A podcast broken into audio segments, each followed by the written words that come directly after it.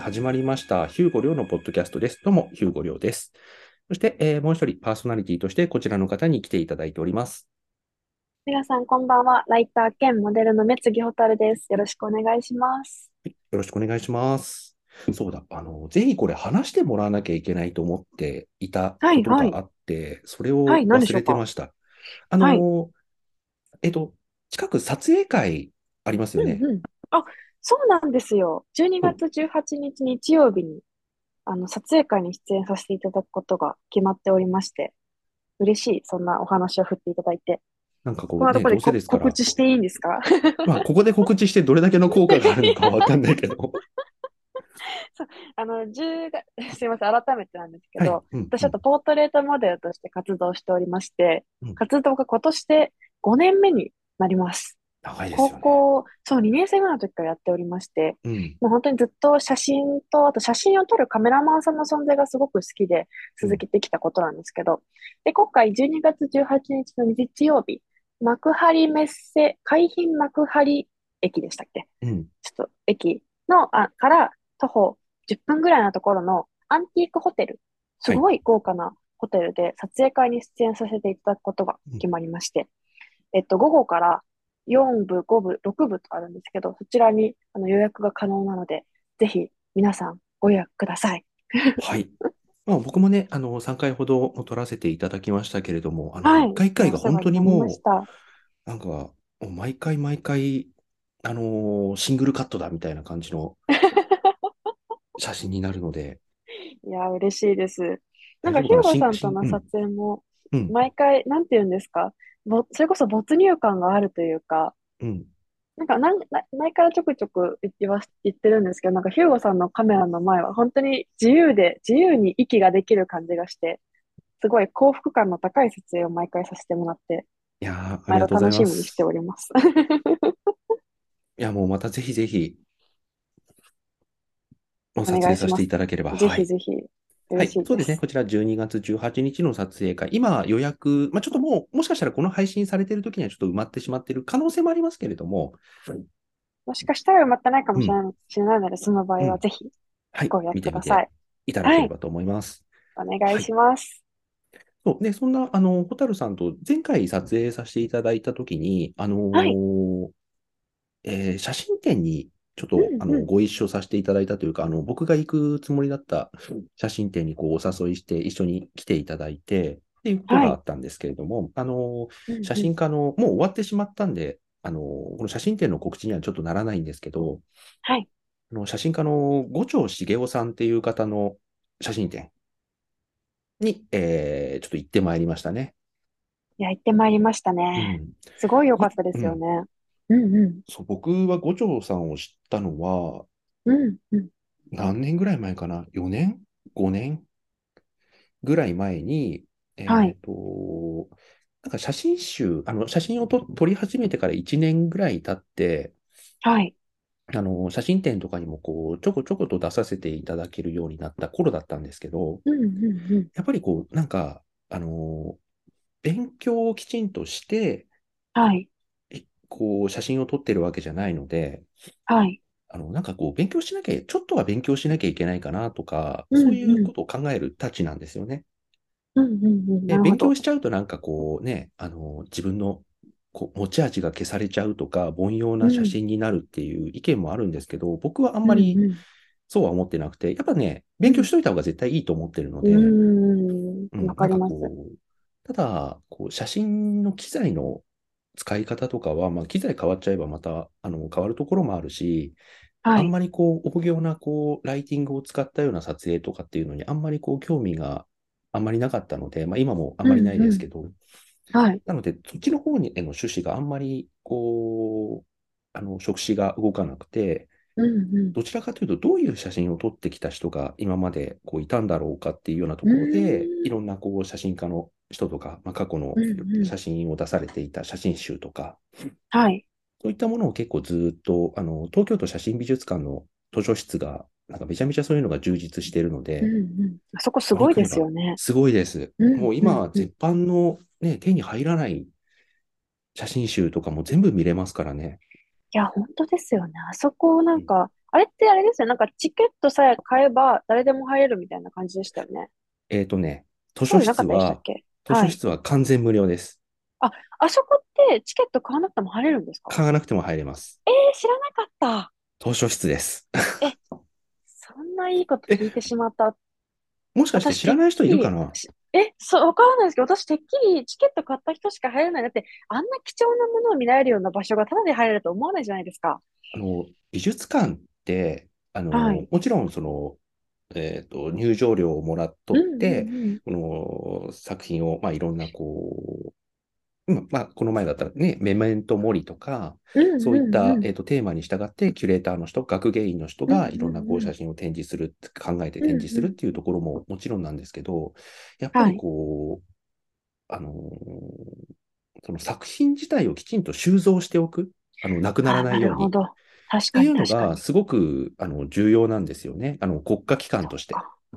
なるほど。一つにそういう役割を担ってるわけですもんうね。ん、で、うんうんうんあのー東京都写真美術館なんていうのは本当にあのーあのーと、えっとね、写真専門美術館は今日本にはい3館だけしかないはずなんですよ。そうなんですかうん、で、その一つが東京都写真美術館で、あとのね、二つはね、は今ちょっと閉じてる気がするんですよえねー。、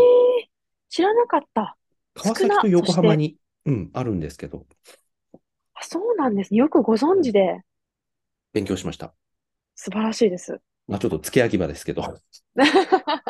まあ、そういうことで、あの、いろんな写真とかって、例えば、あの、はい。ソソウルライターって写真家ご存知ですあかもちろん、ごはい存じ、ご存じ上げております。そのニューヨークを起点に、えースナップをずっと撮っていた、すごく素敵なはいはいカメラマンさんですけど、まあ、2016年かな、に亡くなっちゃいましたけど、意外に最近まで生きてたっていうのがちょっと驚きですよね。うん。で、その方の、あのーはいドキュメンタリー映画があるんですけど、はいはい。それを見るとね、やっぱりその晩年まであまり注目されなかった写真家さんっていうのもあるんですけど、うんうんうん。今までこう自分が生涯で撮ってきた写真を自分家のね、棚とかに入れてあるんですよね。へーで、ここら辺にあるはずみたいな感じで缶を開けたりとか、ただのあのは紙い箱みの中にね、デカがいっぱいあったりとか。はいはい。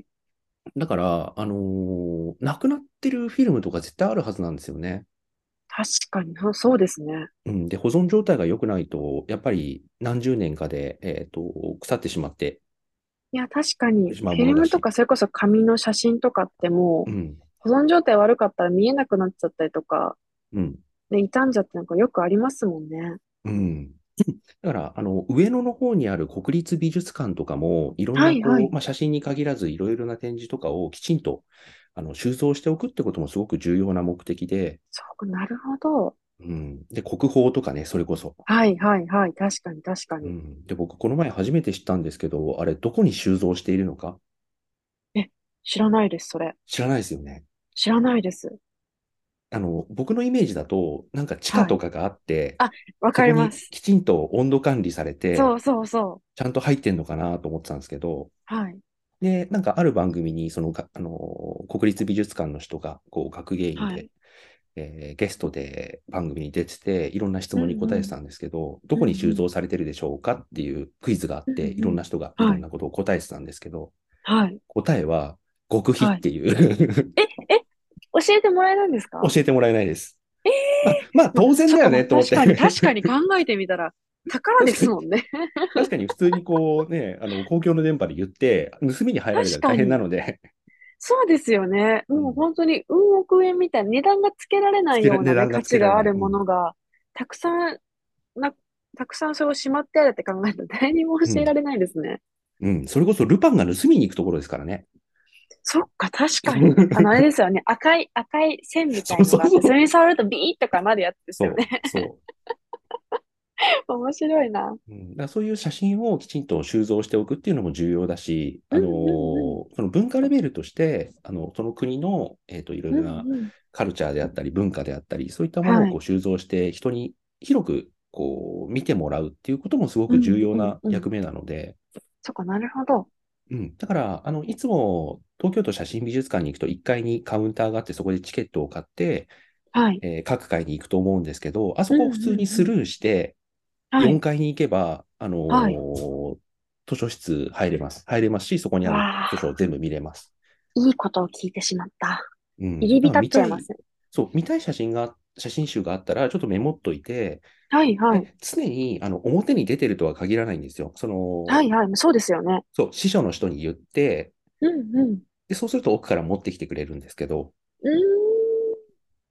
今は確かコロナの影響予約制なんでしたっけあそこの図書館は。そうかもしれないです。ね、なんか時こ間予約制だった気がします。そう、この辺はね、ちょっとあのコロナの関係もあって、いろいろこうんうう、んちょっと閉まってしまっていたり、えっと、はいはい予約制だったりとか、多分時期によって細かく変わってくると思うので、あの、ご利用の方はちょっと事前に、あの、ホームページかなんかで調べていただければと思うんですけど、おちょっと私も調べてみます。うん、基本的にはあそこ全然あの、何のチケットも買わず、そのまま4階の図書室に行けば OK なはず。ちょっと予約制、予約制じゃなかったら、ちょっと恵比寿に寄った時、うんい写真集読めれたりとかってすることもできるわけですね。や、でもね、あそこね、贅沢僕もだ。そこそこ、うん利用してますけど、はいはい。 混んでたことがないので、いやいや、それは大丈思夫いだまとす。思う。別に予約制でも別に大丈夫だと思う。 世の中言うほど写真集を見る人って多くないっていそう、うだよねその場所に向かうほど。そこがいいのか悪いのかって感じですけど。うん。いや、あそこでこう、あのー、何でしたっけ、ユージン・スミス、写真家のユージン・スミスの、いらっしゃいますね。うんうん。うん、あの、写真を見ようと思って、で、水俣が映画化されて、はいはい。で、僕、初めて、あの、意識して写真、あ、はいこういう写真家さんがいるんだって思ったのはう、んうんうんあのユージン・スミスなんですよ。これも小学生の時なんですけそうど、なんですね。それも小学生の時なんですか。教科書の時、教科書に載ってた水俣はい病の写真があって、あの、あれですよね、お風呂の中でそうおそうそう母、さんが源、源のピエタ像とかって言われるような写真ですよね、確か。うん、そうです。あうんうんのう、ん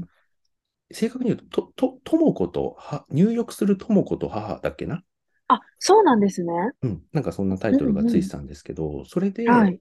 おーと思って、で、その時のうんうんね、うん小3ぐらいの時の担任の先生がですね、内田先生って言うんですけど、うんその人うがんね、結構その戦争のドキュメンタリーとか、そういっはいた。ものをなんか生徒に1時間とかかけてなんか見せる先生だったんですよね。おーな、何のいい授業だっ先たかよく生でわかすんないけどね。。うんで、なんうんか第二次世界大戦の、こう、まあ NHK ドキュメンタリーはあれ録画したやつだったのかななんかはいわかんないですけど、そういうの結構見せてくれる先生で、で、後ろうんうのんそのスチール製の戸棚、はい。あそこに、あの、結構ね、報道写真のザ・ウォーとかね、はい。はい。あの、報道写真の写真集とか結構入ってて、えーとたまに見てたんですけど、で、それではい水俣病の、あ、これしゃ、教科書に載ってたやつだと思って、ユージン・スミスっていう名前を覚えたんですよね。あ、そうなんですね。うん。そんな前からご存知だったんですね。唯一じゃないですかね。へえ。まあ、あともうは、それくらいあの結構、はいはい。うんうん。あとはもう90年代というと、あの、アラーキーとかね、はいはい、荒あと木。篠山紀信さんとか、うーん。もう本当に有名どころですねう。ん、もう普通にテレビにも出ていたので、それで、まあ、はいはい写真家として名前は知ってるぐらいで、それぐらいしか逆に言うと知らなかったんですけど、うんうんうん。うん、水俣の写真集も改めてね、去年か一昨年ぐらいに、あの、土砂日に見に行きましたよ。あ、そうなんですね。うん。いやー、もう図書館は、あの、ぜひぜひ、あのー利用していただければという感じですいや、ね。ちょっと伺ってきます、私も。うん。まあ、そんな中で、いろんなこう、写真家さん、誰がいるのかなはいはいと思って、いろいろこう、写日本の写真史、あの、写真の歴史で、う歴史の方ですね。うんうんうん。そう写真史の勉強というか、本を数冊読みまして、うんうん。で、その中で知ったのが五条茂雄さんだったんですよね。なるほど。で、五条さんの、まあ、写真集も、あの、何冊か見ましたし、っていう中で今度、その写真展がやるっていうんで、行こうと思って。はいはい。で、ちょうど、前日ぐらいですよね、確か。蛍さんと撮影をしそうようでっすていねう前日ぐらいに、はい。そういえば明日から、今日から五条さんの展示やってるわと思って、どこでやってんだっけ、あれはいと思っはいて調べたら、あの、はい渋谷で撮影しましょうっていう話をしてて、はいはい。でドンピシャで渋谷でやってたんですよね。いやー、そうだったんですね。うん、これ全く偶然で、そういえばと思って調べたら、はい。じゃあさ、撮影した後に行けばちょうどいいじはいゃはんいと思って、はいは行いこ。うと思ってたんですけど、ホテルさん行くかなと思ってお声掛けしてみたはいはら、あの、いや、嬉しかちょっうたど、んですよね、あれ、お声かけいただけて。いやー、よかったです。なんかこう、モデルさんをなんか撮影以外のところに誘うってなかなかこう、なんて言うんだろう。よ、よかれあしかれなところあるよ ね。なんかこう、ハードルを感じてくださる、気遣ってくださるカメラマンさんもね、あの、たくさんいらっしゃるんですけど、私は割とそういうのがすごく嬉しいタイプなので、でしかもなんかちょうど、さっきちらっとおっしゃってた、その、東京都写真美術館の、め、あの、でや、やってた、メメントモリと写真展に、私が一人で伺ったんですけど、そこでちょっと五条さんの写真があったんですよ。で、五条さんの写真、写あの、名前は何度かうか伺ったことがあったんですけどう、ん。あのーちゃんと写真を見るのって初めてで、うん。で、ちゃんと見てみたら、いや、めちゃくちゃかっこいい写真撮る人だなと思っていたので、ちょうどその五丁さんを本当一から知れるような写真展うん。がある。そしてそこにひゆこさんと行けるっていう、うん。して最高な気持ちでした。いや、僕、そのご長さんを知ったときに、あの、一番最初うんうにん見た写真がセルフポートレートの写真なんですけど、はいはいはい。あれのコンタクトシート見れたのはすごい良かったですね。いや、贅沢な展示でしたよね、あれもうんね。全く同じ構う図、全く同じ、なんて言うんだろう、その、設定と構図で、フィルムはい1本分全部撮ってましたよね。そうですよね、確かに。うん。なんか私、てっきりああいうのって、なんか、あの、一枚撮ってその一枚が完璧な写真だったみたいな感じだと思っていたんですけど、まあうん確かに自分が撮るときも何枚も同じ構図で同じ写真撮るよなと。でうんなんかその写真家が撮る、写真を撮る過程を見れた感じがすごい楽しかったです。うん、そう、コンタクトシートがね、楽しいというと、あの、森山大道さんのラビリンスってはいいはいう写真集がありラまビしリンて、ス。はいはい。これ僕、あの、持ってるんですけど、あら、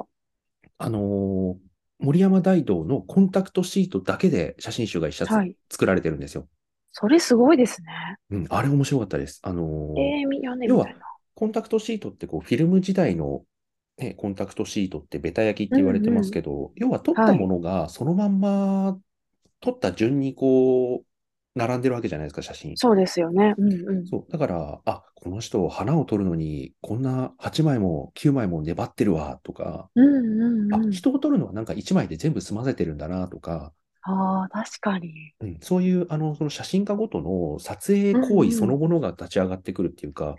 いや、本当ですね。うん、なんか私、あの、ヒューゴさんに伺うまで、その、コンタクトシートっていう言葉を知らなかったので、うん、あ、そっか、そういう写真の見方もあるんだなと思って勉強になりました。うん。コンタクトシートは、まあ僕も 後から勉強し、というか、あの、知ってなのはいはでい、偉そうなことは言えないんですけど、あの、うん要はそうん。の、バーって撮ったものを、ある程度その、一枚のな、一枚の紙の中に、こう、サムネイル形式ですよね、今で言う。うーん、なるで、ほこど。う、印刷してみて、どれを使う、使わないっていうのを、あの、はい色鉛筆でこう、なんかチェックつけていくうんうん工程に、うんあの、その、セレクトの工程に使われたもんですよね、多分。うんうんうん。そっかそっか、確かに。うん。そう、フィルム自体は、そうやって、あのーセレクトしていたっていう。うんうんまあ、全部ね、プリントしてると大変なうん。のそうで。ですよね。お金もかかるし、時間もかかるし。うん。うんと、という、なんか、で五も丁静雄さんはの、うん、写真展い行やっー、てよきかまっしたでて。すよね。あの、ね五条茂雄さんの写真を見て、あの、ヒューゴさんがおっしゃってた、あの、写真を見ているというよりも、写真に見られている感じがするっておっしゃっていたのが、なんかうん私の心にズドンとくる言葉で、うん。いや、いや、あれは確かにね本当にその通りだなって思ったんですよね。うん。うんやっぱうん。り、その、自分が見た写真展、写真展っうて、ん写真1枚見るのとはまた体験として違うじゃないですか。そうですね、確かに。そうで、あれが写真集になっていても、また体験として違うはずなんですよね。うんうんうんうん。で、あの、その五丁さんの展示って、そこまで広くなはいスペースに、うんうん。結構均等の大きさで均等にこう、バーっとこう貼られてたじゃないですか。そうですね。確かになんかすごい、なんていうの、一つの写真をこう強調するとか、なんか仕掛けとして面白いことをするっていうよりは、本当に均等に、うたんだこう理路整然と並べられてる感じがしましたね。これが代表作です、ドーンみたいなでかい写真とかってなかったじゃないですか。確かに。うんう。うんん、だから、あの、まあ、それは展示をした人、まあ、キュレーターというか、その、ディレクターの人の思想はいももちろんあるとは思うんですけど、はいはい。あの、で、そういうふうにこう、パーッとこう流れで見てったときに、うんうん。あれ全部被写体の人って全部こっちを見てるってう思っーん、て、確かに。パッて今までの、今まで見た写真をこう、ちょっとうんうん。ふ、こう振り返ってみると、全部の写真からこっち見られてたんですよね。ああ、いや、それはもう、それはすごい感性ですよおーっねと。思って。うんうん。うわ、すっげえ360度から見られてるっていう感覚がすごいしたってういんううねんうんうん。なんかあと、あの、五丁さんがもともとデザインをやっていた方っうん。ていうお話を伺ってから、やっぱりその写真の見方が変わっ、変わるなと思いました。うん。なんか写真の作り方もデザイン的だなみたいなお話だった、あの、確かその当日もさせていただいた気がしたんですけうど、んうん。なんかあの構図の並べ方というか、写真の中の、その、なんていうんですか、ものをどこに配置どうやって配置するかみたいなうん。ものも、すごい本人の美学みたいなものが感じられて、なんか見ていて落ち着く写真だなと思いましたね。うん。だから、こう、写真を見る、まあ、も、まあ、もしくは写真を読むとかってね、あの、言われたりもしますけど、きちんとうんうんうこう、一枚の写真とこう、向き合って、まあ、もしくはその写真集の中に編まれた、えー複数の写真ときちんと時間をかけて向き合うっていうのは、まあ、ずす実にすごく意味があることだと思ってて、うんうんうんやっぱりそのずっと見ていくと、この人が何を撮ろうとしていて、何を逆に言ううとんそのフレームの外に追いやってるのかっていうことうんうがすんうんうんすごく重要だなと思うんですよね。いや、本当ですね。うん。だからその時僕がこう、小樽さんにちょっと話した、あ、話したかなしたと思うんですけど、はあい。の、例えばハウススタジオとかで撮ってても、うんうん。コンセントとか、うんその壁にこう電源取るためのコンセントとかあるじゃないですか。はいはい。あれ映るのがすっごい僕嫌なんですよね。はいはいはいはい。なんか、この空間に、ああ、電気が来てて、普通にこっからなんかこう、電化製品を充電してとか、あの、電気を供給してって、そういう空間なのねって思われてしまうのがすごい嫌だというか、はいはい。なんかその瞬間に、あのうん、うんうん。場所も時代も限定されてしまうというか、まあ僕が普確か通に撮ってる時点で、まあ2022年に撮った写真にはなってしまうんですけど、うんうん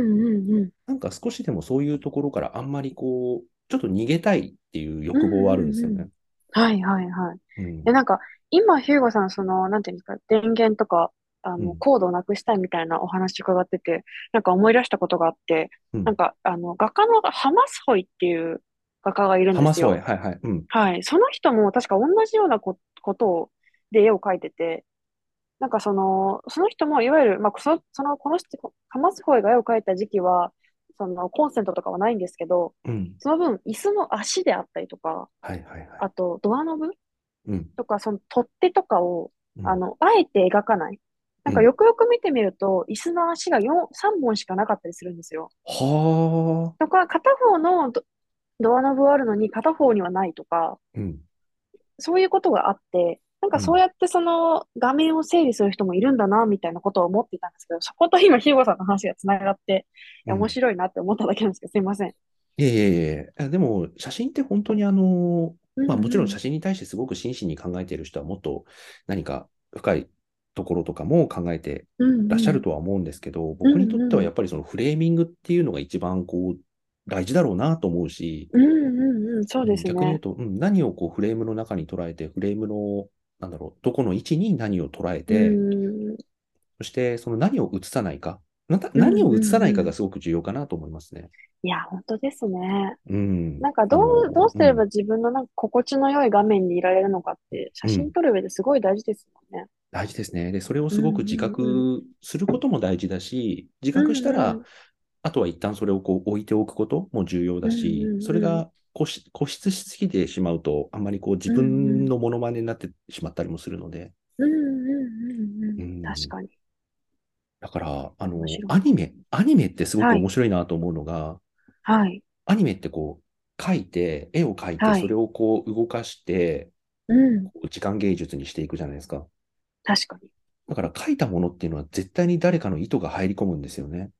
ああ、そうですね。確かに確かに。うん、だからこれもあの例えとしてよくするんですけど、例えばテーブルのはい上にコップを描くっていんうんううんアニメのシーンがあったとして、はい。コップの上に、あー、テーブルの上にコップ書いといてっていうだけだと、うんうんあうのん。監督の仕事にならないんですよね。うんうんうんうん。例えばその、まあ、どういうテーブルなのか、まあ、このはい。和室なのかとかにもよるだろうし、はいはでい。色はとか、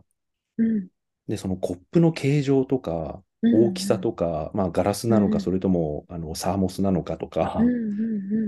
うんんで、その中に何の飲み物が入ってるんだとか、うん。うん。どれぐらい減減ってるんだとか、はいはい。あとはその結露してる水滴の量、これによって、うんうんその飲み物が入れられてから、あうん、うんうんうのんどれぐらい時間が経ってるのかとか、はい。もっとわかりやすく言うと、例えばその待ち合わせに、まあ、ちょっと一昔はいは前いですけれども、待ち合わうせんにうんすっごい待ってる人っていう表現をするのに、灰皿にこう、なんか、は吸い殻が山盛りみたいな、はいはいはいはい。すごい待ってるっていうことをそれで表現したりとか、表現ってなんかすごく難しく考えがちなんですけど、はいはい。そういうリズメなところをまずやっていくっていうことが、なんかすごく重要かなと思ったりするので、うーん。まあ、それだからこそ、その写真についてもまずは勉強しておきたいっていうような、ヒーゴさんのご考えがあるんですかね。うん、そうんうんううんですね。で、やっぱうんりうん森山大道さんの写真見てもそうだし、荒木の写真を見てもそうだし、まあ、その他いろんな人の写真をこう見ていっても、やっぱりこう気づくことがそれなりにあったりするんですよね。はいはい。で、それで、あっって思った時に、まず、なんかさっきのそのうんうん胡蝶さんの写真もそうですけど、はい。こう見ていくと、あ、なんか全部、も写ってるモデルさんが、うんうんなんか全部カメラの方を見てるカメラ目線だなと思って、だからまっすぐうんこう、車体の人とこう向き合うようなうんうんカメラマンさんだったのかなと思って見てった時に、あれあ全員こっち見てる。あれえあ今までのも全部こっち見てるって いう、そのなんか、俗っていう感じがうん。うんうんうん。すごく嬉しいというか、なるほど。なんかある意う味、わその写真家と対話ができた瞬間ではあそうそのり通りだますとよ思いね。ますうんうんうんうん。なんかこう、胡蝶さんが亡くなってからだいぶ経ちますけれども、はい。その胡蝶さんの写真でまだ、こう、まあ、どこぞの、あの、40の、あの、 おじさんですけれども、がゾクッとしたっていうね。うんうんううん。ん。で、あのーそう、時を同じくして、ちょうどその写真展と時を同じくして、えっとね、NHK だったかななんかで、その、うんうんう胡蝶さんのドキュメンタリーがやってまして、はいはい。そうでしたね。そう、それもちょうど見てて、で、その写真展のことも、あのー設営の様子とかも映ってたんで、いや、そうなんですね。見たかったもう、な。もう、うん、もうそれ合わせの、あの特集だったと思うんですけど、はいはい。えっとね、新津写真館、美術館ニーのズ、写真か。はいあ。の、館長さんが、あのーえうん出てたんですけど、はい。新津どこだっけな五条さんのね、ニーふズっるてさどとちらでのす、か五条さんのね、ふるさとの方のそうなん美です術館だっね。たらしい。はいニーはいズ、ちょはっい。と今調べてみましょうか。ニーズ、ニーズってどこだニーズ市。えー新潟。うんうんうん。新潟の新津市っていうところにある新津美術館の館長さんが出てたんですけど、ニーズってどういう字書くんですか新しいに、あのーはい津島の津ですね。ああ、なるほど。あそうなんですね。うん。初めて聞く、聞く名前です。そそこの館長さんが、あのーはい。胡蝶さんの写真は、こう、写真の中から見返される写真っていうことを言ってて、ええおおと思って、ちょうどそうだよ同ねじことをおっしゃってるじゃないですかそうそうま全く、全く。これ、あのーはいあのー承認になってください。僕の方が言ったの先 です。放映日より先に言ってましたって。パクったわけじゃないんですもんね、食決ったわけして。じゃない。うん僕の純粋な。いや、ちょっとそれすごいいい話ですね。面白うい。んまあ別にあの、 ニーズのね、館長さんと同じ感想だったからなんだっていう話じゃないんですけ ど、でも、はいあはい。の、おーそそその通りだと思いますと思って、うんうんうんうん。うんで、そういうものを、こう、なんか、ある種、こう、写真に対する解像度っていうんですかね、見るための解像度、うんうんうんあのーを獲得することができれば、写真の見方がもっと豊かになるし、うんうん。で、何でもないような写真でもすごいっていうことが分かったりするし、はい。だから美術をこう楽しむために知識が必要かどうかみたいな論争ってたまにあると思うんでああ、あすけりど、ますね。うんうん。うん、あの僕の答えはあの、うんうん美術を楽しむのに知識はいらないんだけど、うんよりよく楽しむためには知識が必要っていう。うん。うん、確かに。あああっるたに越方しがたこと絶はな対いいい。ううんうんうんうん。うんだからそのためにこうなんかいろいろ勉強してったり、まあ勉強っていうとちょっとうんうん肩肘張っちゃいますけど、うんうん。そのためにいろんなものをこう見知っていくっていうのはね、すごく楽しいことだと思うんですよね。いや、なんかすごいいい結論にたどり着きましたね、今回。うん。すごい。やあーの、私ももうちょっと写真見ようっていう気持ちになりました。いやー、本当にね、写真うんうこう、ん。